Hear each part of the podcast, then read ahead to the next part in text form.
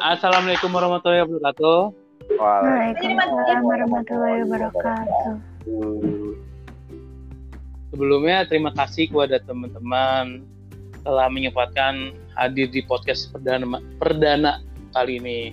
Nah, sebelumnya sebelum kita masuk ke podcast perdana kita ini, uh, saya ingin memperkenalkan dulu nih yaitu podcast podcast itu apa podcast yang akan di insya Allah diadakan setiap minggunya gitu. Untuk teman-teman kader uh, meng, meng berdiskusi lah gitu. Untuk pada teman-teman kader khususnya kader Faperta untuk berdiskusi.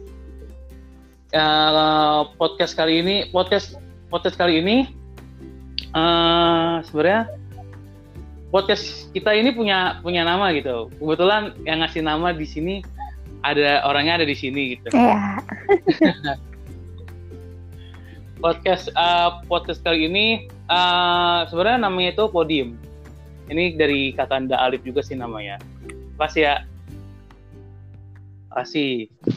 Uh, podium itu singkatan dari podcast podcast IMM.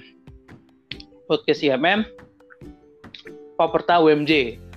Nah, uh, yang kali ini yang yang kali ini kita akan apa? Kita bawakan topiknya. Kita akan membahas tentang karena besok ada apa? Akan dia apa? Memperingati hari Milad, Milad IMM. Jadi kita Oke bahas-bahasannya.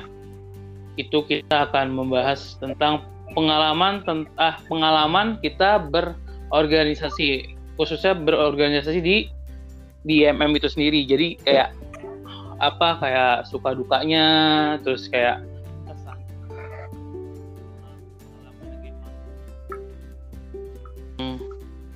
uh, membekas lah di, buat teman-teman sendiri gitu.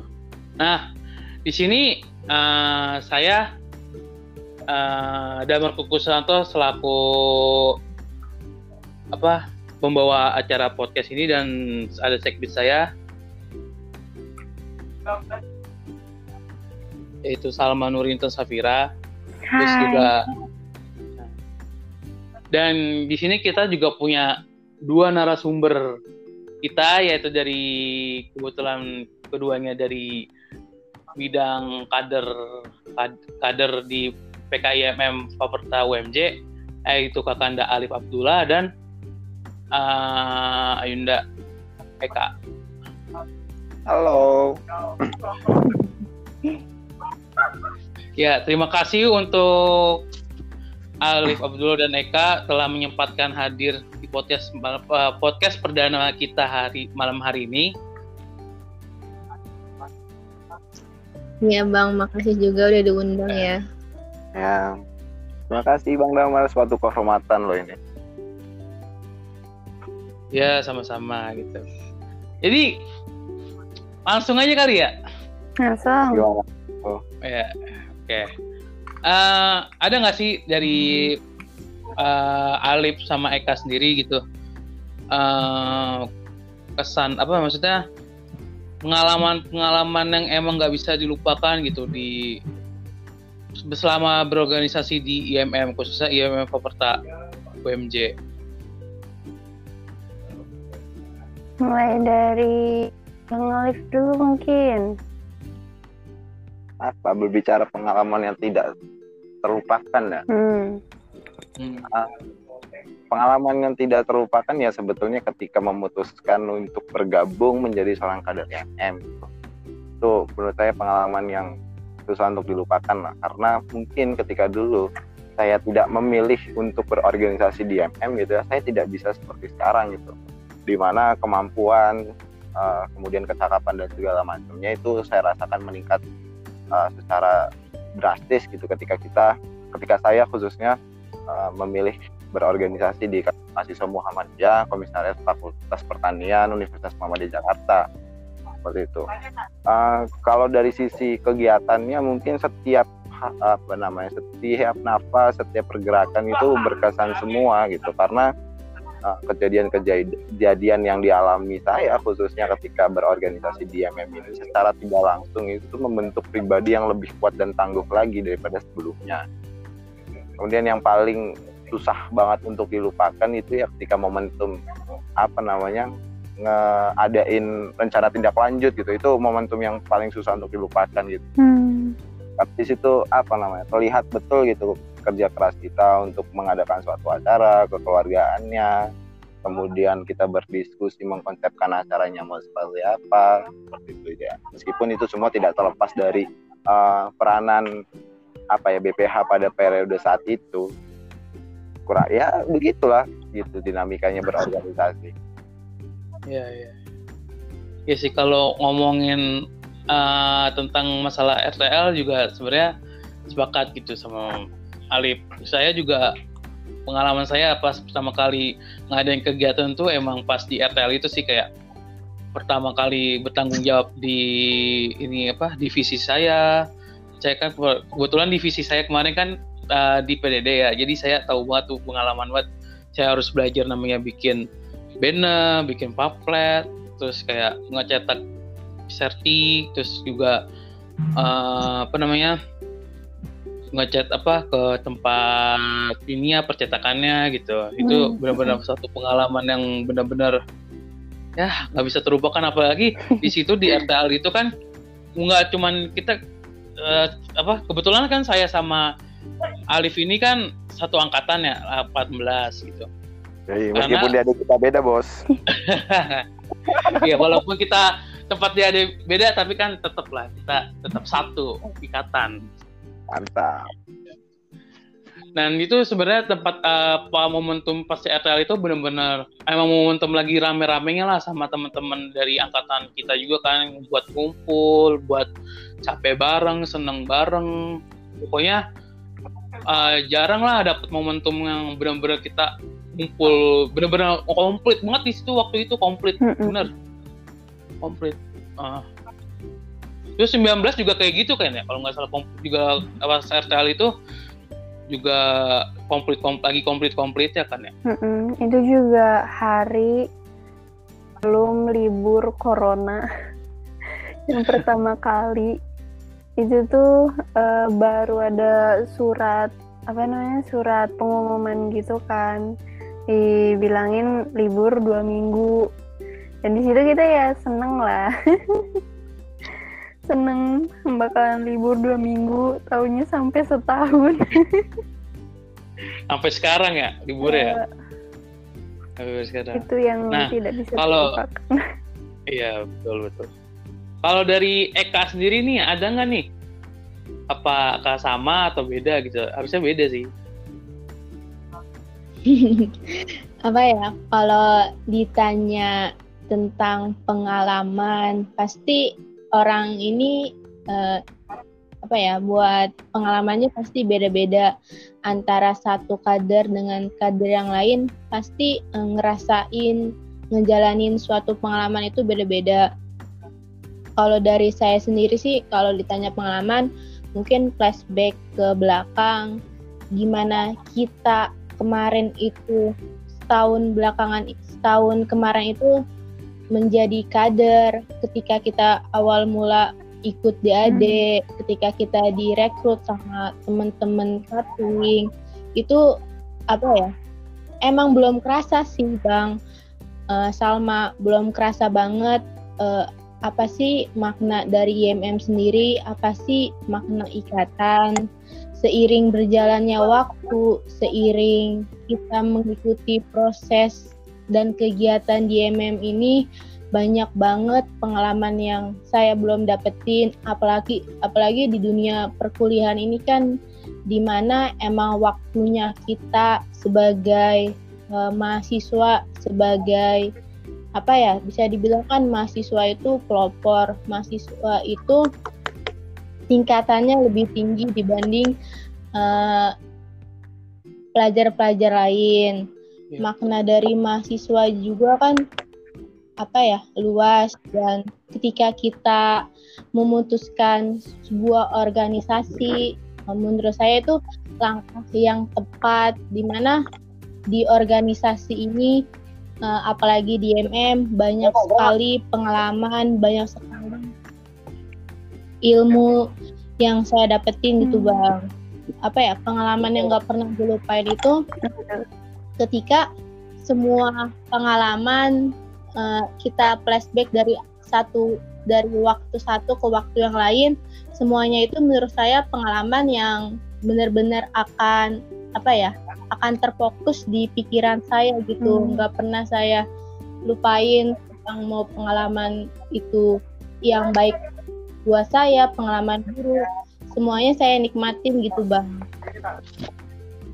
benar juga tadi apa yang dibilang bang Alif uh, dinamika sebuah organisasi dinamika semua ini pasti akan ada prosesnya nggak bisa langsung oke okay aja nggak semua itu ada waktu dan proses agar kita ini mahasiswa ini menjadi suatu manusia yang benar-benar bermakna hmm. gitu bang. Berat bu ya, berat kali bu ya. berat kali. Ya ya ya, betul sih emang emang manusia tuh emang uh, harus banyak banyak banyak berproses lah. Hmm. Jangan jangan cuman berproses di apa uh, satu satu proses saja gitu. Emang harus manusia tuh emang harus uh, kalau telah mencap prosesnya telah selesai ya proses lagi gitu. Emang emang kita tuh juga apa saya pribadi juga selama ber IMM tuh juga uh, banyak gitu uh, hal-hal yang yang tadinya belum saya dapat tapi setelah saya masuk jadi kader dan setelah saya berproses di IMM itu saya banyak banget gitu uh, hal-hal uh, yang saya dapatkan gitu. Dari yang namanya kekeluargaan art, uh, terus yang namanya bertanggung jawab gitu. Hmm. itu emang penting banget sih. Apalagi kalau kita ngomongin masa-masa DAD gitu itu yang namanya saya lihat jas yang namanya jas merah marun ya ini jas apa ini kok WMJ punya dua jas gitu. Almet punya dua Almet. Baru saya berarti saya ini Almet dari mana nih satu gitu kita semua kayaknya kayak begitu sih ya ngelihat dari Almetnya dulu gitu kan. Hmm. kalau ngomongin soal DAD ya berarti?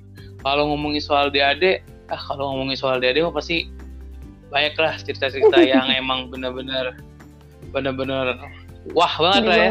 Nggak bisa terlupakan ada. Nah, banyak lah tapi selepas dari itu banyak uh, masa-masa yang nggak terlupakan dapat juga kita apa ada juga lah uh, makna-makna apa hal-hal yang berharga yang kita dapatkan gitu terus um, dari Salma ini enggak kenapa eh iya kebetulan Eka Eka sama Salma kan satu angkatan ya? hmm. ya satu angkatan dia iya, sembilan sembilan belas juga kan. Nah, nah soal RTL kemarin ada nggak tuh yang berkesan? Oh diem diem gimana tuh kak? Benar tuh benar apa ya? Um, berkesannya mungkin um, ketika kita uh, menjalani sebuah RTL bukan di pas hari pelaksanaan sih bang. Di jauh-jauh harinya gimana kita buat bisa melaksanain suatu uh, momen suatu acara besar. Itu kan bisa dibilang RTL itu uh, puncaknya kita selama satu tahun. Ini loh bukti kita ini loh kita bisa nih ngejalanin suatu kegiatan dengan suatu kegiatan ini sebelum-sebelumnya kita dikasih ilmunya gimana selama satu tahun ilmu-ilmu tentang uh, ideologi MM gimana cara kita buat mengimplementasikan ilmu-ilmu yang kita sudah diberikan kayak gitu bang. Banyak banget kesannya ketika RTL 19 ini ketika kita bisa bertemu langsung dengan anak-anak panti asuhan yeah. kita berkomunikasi dengan mereka gimana gimana cara mereka bisa apa ya berbaur dengan kita gimana pengalaman pengalaman mereka kita mengajarkan tentang belajar menanam. Itu kan suatu apa ya suatu momen yang bakal akan selalu terbentuk di otak kita. Jadi momen itu punya bagian masing-masing di dalam pikiran kita gitu hmm. bang. Oke, jadi banyak lah ya uh, setelah apa kita mengadakan RTL itu banyaklah pembelajaran-pembelajaran yang kita dapatkan lah dari yang namanya kita berbaur sama ini anak yatim kita ngasih pembelajaran juga buat anak yatimnya terus kita juga bermain sama mereka gitu karena kan di situ juga di RTL itu kan juga jadi ajang momen di mana kita um, wah ngasih kepedulian lah kepada kepada para teman-teman itu. Terus kalau tadi kan kesan-kesannya lah ya. Nah kalau dari dukanya ada nggak nih? Aduh. Dukanya nih dari Alif sendiri ada nggak? Yang gimana ya gitu. Kalau misalnya kita ngomongin masalah duka, ya tuh otomatis sudah pasti ada suka mm -hmm. gitu karena dua saling berkaitan. Tuhan pun menciptakan kebaikan dan keburukan sebenarnya untuk sebagai pelengkap buat diri kita gitu. Kalau ngomongin masalah duka gitu ya, sebetulnya pasti ada. Gitu. Cuman berbi apa rasa duka itu ataupun rasa sedih kita selama menjadi kader itu sebetulnya tertutupi oleh dengan apa ya hasil yang didapatkan maupun proses yang kita lalui. Betul betul. Duka itu kan sebetulnya sebagai apa ya sebagai pemicu sebagai sebuah stimulus buat kita untuk mau lebih belajar lagi untuk mau lebih meningkatkan kapasitas dan kapabilitas kepedulian kita terhadap bersama dan segala macamnya. Seperti itu duka yang menurut saya paling saya rasakan adalah ketika teman-teman satu angkatan uh, di IMM 2018 itu tidak bisa apa ya tidak bisa berkumpul lagi karena mereka sudah memiliki kesibukannya masing-masing. Ada yang sudah mulai fokus dengan kuliahnya ada yang sudah mulai fokus dengan pekerjaan-pekerjaannya karena kita sekarang berbicara di masa pandemi gitu ya. Di mana hmm, iya, iya. apa ya nominal itu menjadi suatu hal yang memang harus dimiliki sekarang duka yang mendalam sebetulnya di situ ketika uh, teman-teman yang lainnya itu tidak bisa berproses bersama-sama lagi seperti dahulu kala. Sebetulnya duka yang paling saya rasakan yang membuat apa ya terenyuh hati ini ya sebetulnya di situ.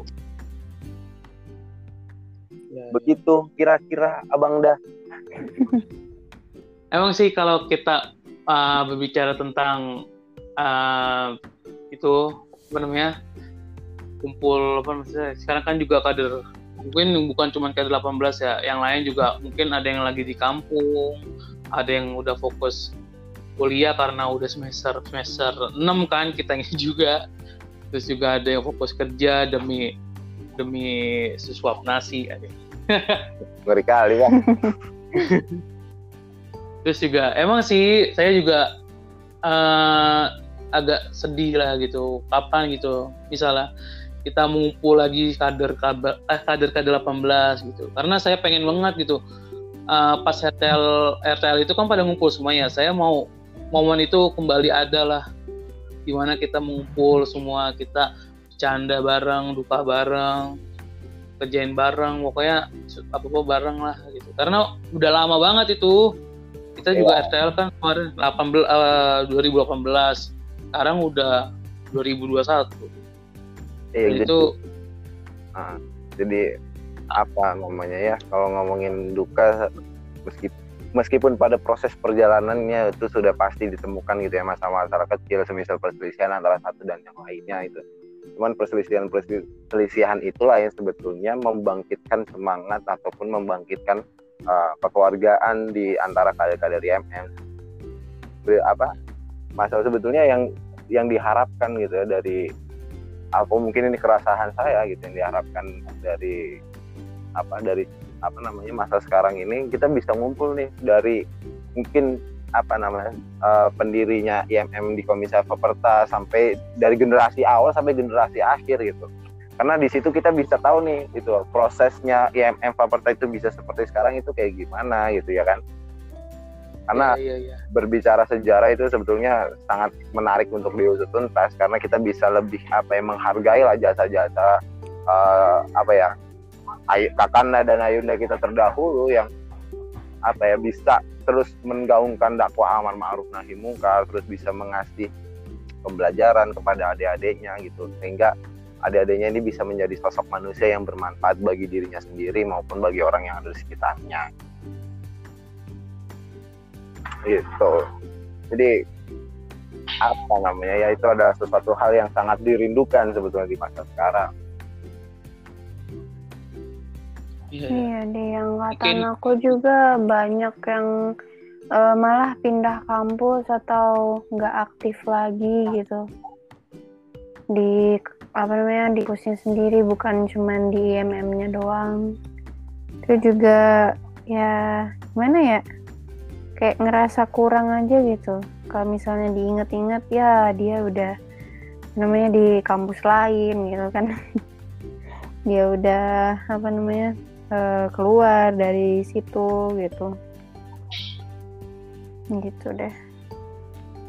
Padahal tuh yang yang, yang bikin kita kangen tuh sebenarnya uh, waktu DAD kan kita juga DAD bareng maksudnya berjuang bareng lah di situ gitu.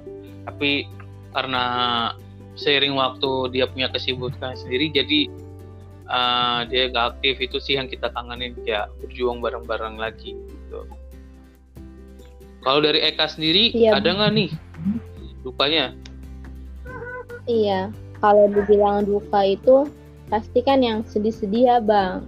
Namanya juga duka iya. sedih-sedih. iya betul, betul sekali. Dibilang dukanya itu ketika kita berproses bareng-bareng.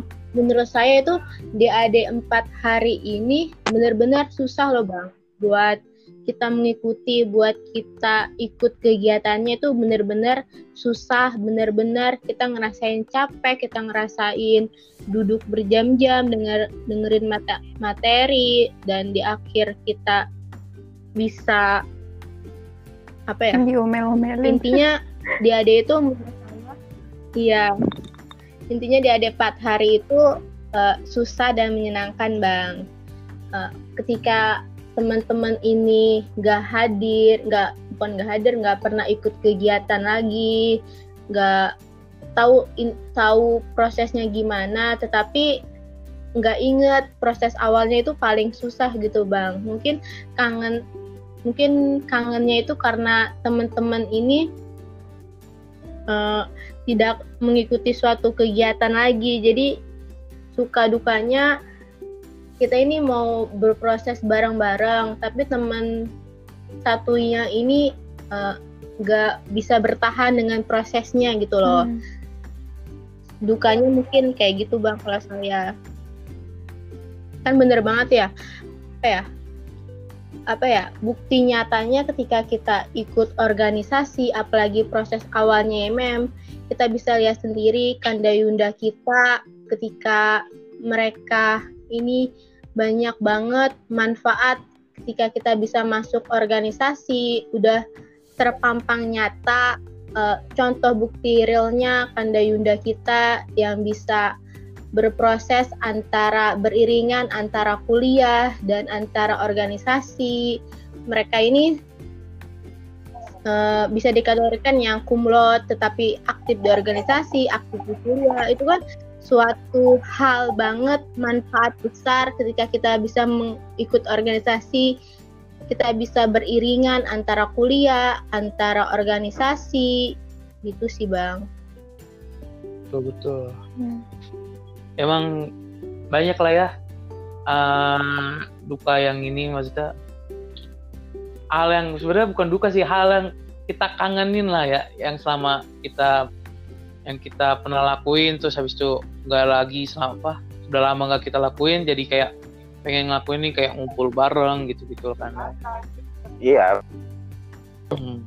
duka yang dirasakan selama kita ber gitu khususnya saya pribadi sebetulnya duka-duka yang apa namanya yang konstruktif lah yang membangun pribadi kader-kader itu menjadi sosok yang lebih kuat sosok yang lebih tegar lagi seperti itu ya betul ah karena kita sudah ngomongin duka kan di tadi Wah, kita jangan berlarut-larut lah ya sama duka sedih-sedih karena Iya, jadi malah ujung-ujungnya kita yang jadi sedih, kita yang mulai jadi nggak semangat. Gitu. Kita pokoknya harus semangat lah kita beri IMM karena kan besok udah milat nih, udah milat IMM. Yang ke yang ke 57, yes. ya enggak? Ya, udah iya. tua sekali ya IMM. nah, jadi jadi teman-teman sendiri nih punya nggak sih pesan uh, pesan untuk uh, IMM gitu khususnya buat IMM Faperta ya uh, buat ke depannya gitu buat kemajuan IMF Propertas itu sendiri. Properta UMJ ya khususnya. Dari Alif mungkin ada pesannya um, ya selamat milad lah untuk ikatan saya tercinta. Sebuah organisasi yang saya anggap sebagai rahim kedua karena ketika saya tidak mengikuti organisasi ini ya saya tidak mungkin seperti sekarang. Banyak andil banyak hal yang diberikan oleh IMM kepada saya, cuma saya masih bisa memberikan sedikit untuk IMM. Pesannya mungkin untuk seluruh kader IMM di mana pun teman-teman semua berada, khususnya untuk kader IMM Faperta WMJ, teruslah merasa bodoh dan haus, karena ketika kalian sudah merasa puas, kalian akan berhenti belajar. Ketika teman-teman sudah berhenti belajar, maka teman-teman menjadi orang yang sombong teruslah meningkatkan kapasitas dan kapabilitas teman-teman semuanya, mengupgrade keilmuannya, menambah soft skill soft skillnya. Kemudian jangan lupa kemampuan maupun ilmu-ilmu yang teman-teman kader miliki itu di apa namanya dikasih ataupun uh, disebar ke teman-teman yang lain karena itu menjadi sebuah amal jariah yang insya Allah itu yang akan uh, menyelamatkan kita nanti ketika kita sudah berhenti kontrak hidupnya di dunia dan kita berada di suatu kehidupan yang kekal. Ilmu-ilmu maupun amal-amal jariah itulah yang nantinya akan menolong kita.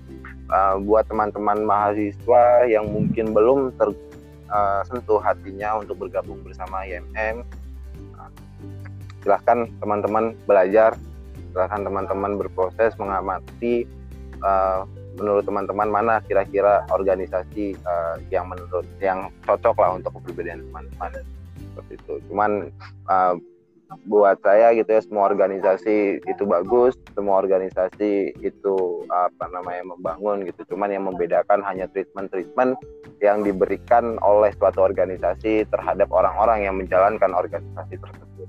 Kalau di MM sendiri kita uh, memiliki sebuah tujuan yang mulia bagi saya yaitu mengusahakan terwujudnya akademisi Islam yang berakhlak mulia dalam rangka mencapai tujuan Muhammadiyah. Gitu di situ ada penekanan bahwasanya kita uh, di MM ataupun badan pimpinan hariannya akan berusaha semaksimal mungkin akan berusaha sekeras mungkin untuk uh, membentuk teman-teman kadernya menjadi sosok akademisi yang memiliki akhlak karimah yang uh, berpatokan maupun meniru dengan uh, kelakuan ataupun perilaku dari Nabi Muhammad SAW dan kemudian ilmu-ilmu yang sudah didapatkan teman-teman kader itu didakwahkan, disebarluaskan demi kepentingan IMM, demi kepentingan umat Islam dan demi kepentingan bangsa dan negara.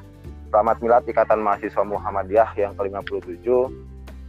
Perjuangan ini akan terus berlanjut dan tak akan pernah berhenti. Semoga ke depannya tercipta maupun terlahirnya kader-kader yang militan, kader-kader yang memiliki integritas untuk membela harga dan uh, martabat dari Ikatan Mahasiswa Muhammadiyah. Mungkin kayak gitu, Abang dah pesan saya. Uh, amin, amin, amin, amin. Uh, iya. Untuk Eka sendiri, ada nggak nih pesan untuk PKIMM yang khususnya IMM Fakultas UMJ gitu? Iya, ada nih. Uh, mungkin saya mengucapkan uh, selamat milad buat IMM ke-57 uh, bukan mengucapkan aja sih saya mau berterima kasih kepada organisasi IMM ini uh, mengajarkan saya uh, tentang cara pembentukan kepribadian saya, pembentukan karakter saya di sebagai mahasiswa. Saya berterima kasih pada organisasi MM buat pesannya uh, untuk saya dan teman-teman kader baik Imawan dan Imawati teruslah berproses, teruslah menjadi kader Imawan, kader Imawati yang tangguh dan selalu mengambil peran dalam sebuah aspek di organisasi. Saya mau Udah sih bang aja buat pesan saya dan sekali lagi saya mengucapkan selamat milad buat YMM ke-57. Selamat milad organisasi ikatan saya. Oh, mantap. Kalau dari Salma sendiri nih, sekbit saya oh. ada nggak pesan untuk Hmm. Apa? Apa Lip? Sorry izin Lip dulu mungkin ya dari obrolan malam ini gitu ya. Terima kasih buat Damar dan Salma yang sudah apa ya mau atau berkenan untuk mengajak saya uh, berdiskusi pada malam kali ini sebelum Ramadan. Cuma maaf saya tidak bisa mengikuti diskusinya sampai selesai. Iya iya. Mohon maaf. Iya nggak apa-apa. Saya ya saya juga terima kasih banget nih Lip. Karena telah mau saya undang gitu. Kewajiban sih pak. Oke oke. Udah udah terima kasih ya Lip. Ya Waalaikumsalam. Waalaikumsalam.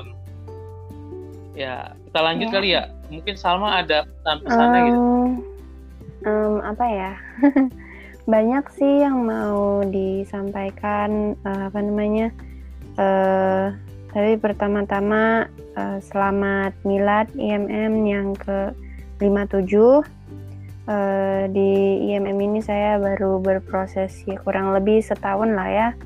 Tapi uh, udah uh, gimana ya ngasih saya pengalaman yang banyak banget pakai banget malah soalnya uh, seperti kemarin saya di uh, diminta untuk menjadi pemantik diskusi Imawati dan itu tuh saya tidak pernah.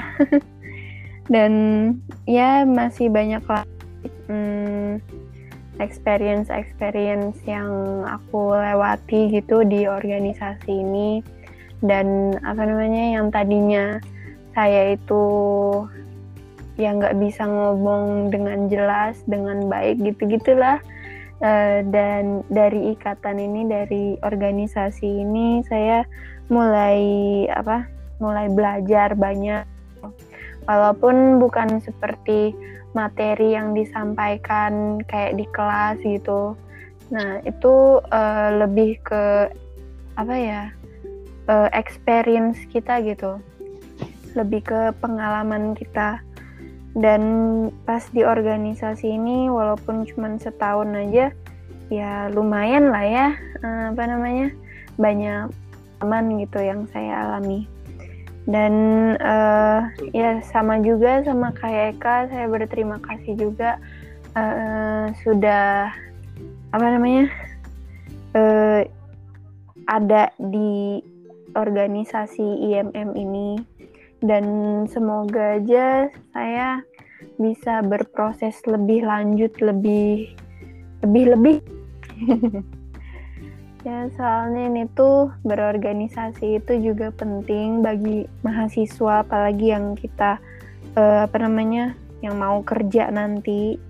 Itu soft skill nih ter ada gitulah.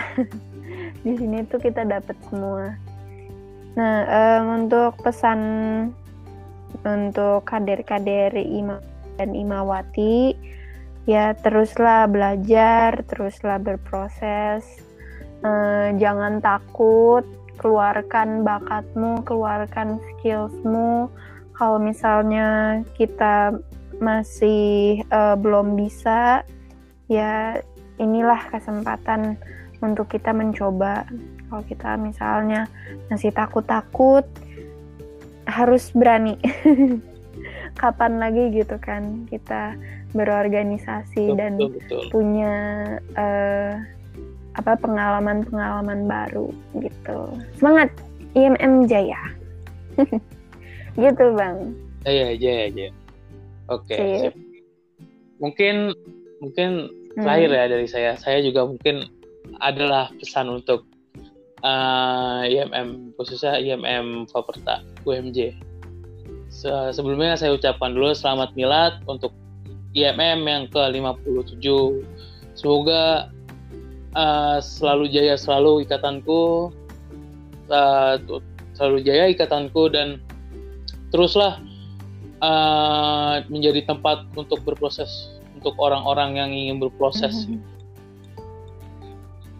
dan untuk dan betul yang dikatakan Salma gitu.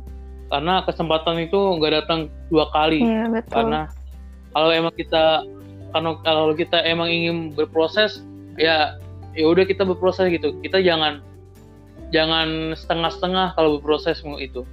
Karena ada satu guru saya yang bilang kayak gini kalau emang kalian sudah menyem, uh, sudah cem, menyapa nyebur ke dalam kolam uh, ceburlah semua uh, ceburlah semuanya. Jangan cebur setengah-setengah maksudnya itu kalau kalau teman-teman ngelakuin hal sesuatu itu jangan setengah-setengah. Kalau emang teman-teman punya keyakinan untuk ngelakuin hal sesuatu itu adalah benar ya udah teman teman-teman itu uh, ngelakuinnya itu jangan setengah-setengah langsung ngelakuinnya tuh full gitu. Jadi kalau ingin berproses jangan setengah-setengah langsung berproses gitu. Hmm. langsung full lah. Uh, mungkin untuk percakapan kali ini eh apa podcast perdana kita hari ini mungkin sampai sini dulu kali ya boleh uh, oke okay. mungkin uh, minggu depan insya Allah ada lagi ada lagi lah untuk episode episode berikutnya gitu dan dan dengan narasumber yang hmm. emang narasumber yang emang narasumber yang kece lah insya Allah. Bang Alif kurang kece emang. Sekian. hari ini udah udah mantep banget nih narasumbernya dari bidang kader hmm. sendiri malah. Full dua-duanya. Kabit dan sekbit. Mantap. Mantap mantap. Sebelumnya sebelumnya juga terima kasih nih Eka setelah mau saya undang ke podcast perdana hari malam hari ini Ya, sama-sama Bang. Saya juga berterima kasih buat ya. Bang Damar dan Salma sudah mengundang saya dan Bang Alip sebagai narasumber. Semoga uh, dengan kita tadi yang kita sudah omongkan, semoga kita bisa uh, menjalankan ya Bang Amin. dan Amin.